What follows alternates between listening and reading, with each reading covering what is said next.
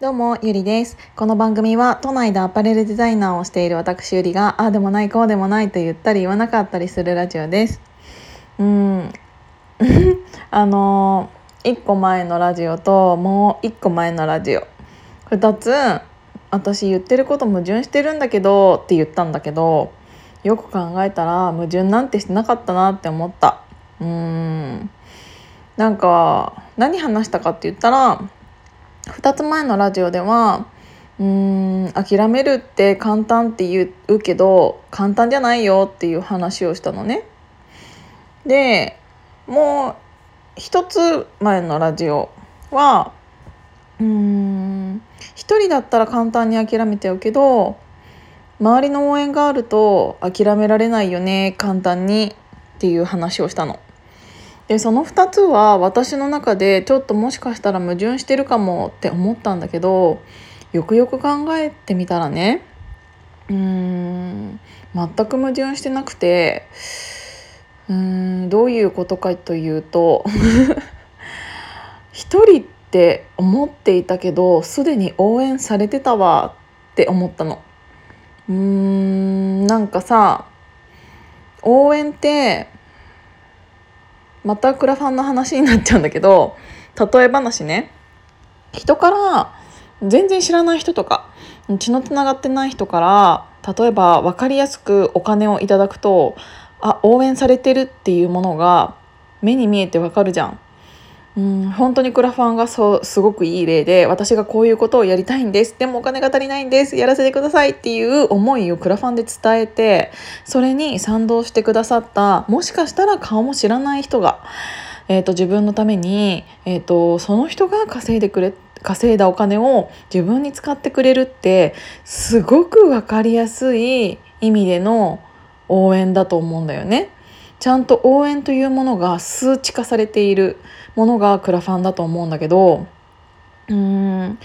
さっきの私のさ、えーと、専門学校の例で言うと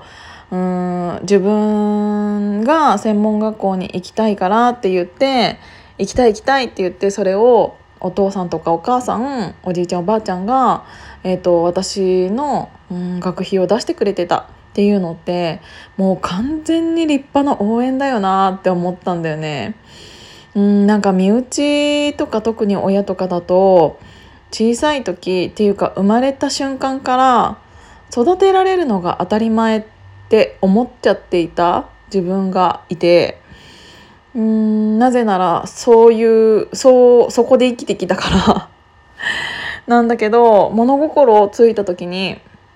うんそうではないみんながそういうわけではないっていうことが分かったの。まあいろんな家庭の事情もあると思うし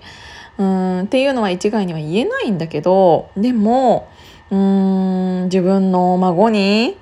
何、うん、を、うん、自分の孫や子供が何かやりたいって言ったことに対して無条件でお金を出して応援してくれるってもう完全な応援だなって思ったら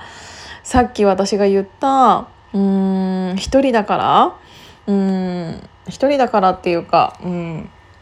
それでも諦めきれないことってあったよって思ったけどもしあのお金を全て自分で出していたとしたら諦めちゃってたかもなってちょっと思ったんだよね。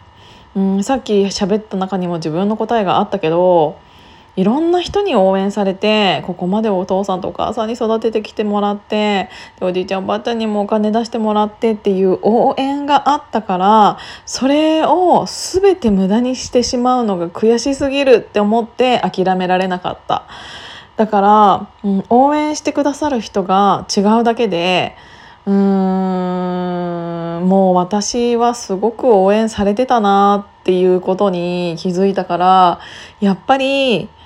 うん自分一人で何かをするっていうよりも誰かに応援されて背中を押されて何かをやるっていう方がそこに人の気持ちが乗っかるからこそうんすぐに諦めきれないものっていうのはすごくあるんじゃないかなって思いました。うん 伝わったかな？そういうことがなんか言いたかっただけ。なんか生まれた瞬間からもう応援されてたわって思った。もう本当にそれはありがたいことに。うんだからなんか自分がある程度の年齢もうなってるけどってなった時にちゃんと親孝行したいなって思いました。うん本当に。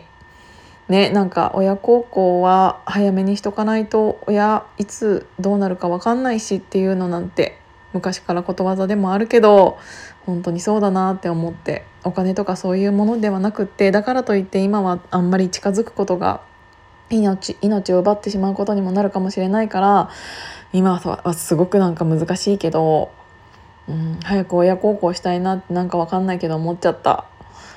とりあえずそんなことを喋りたかったのでさっき言ったラジオの2つ自分の中でえっ、ー、と矛盾してるかもって思ったやつ矛盾してなかったっていうのを伝えたかっただけのラジオです。今日も聞いていただいてありがとうございました。じゃあまたね。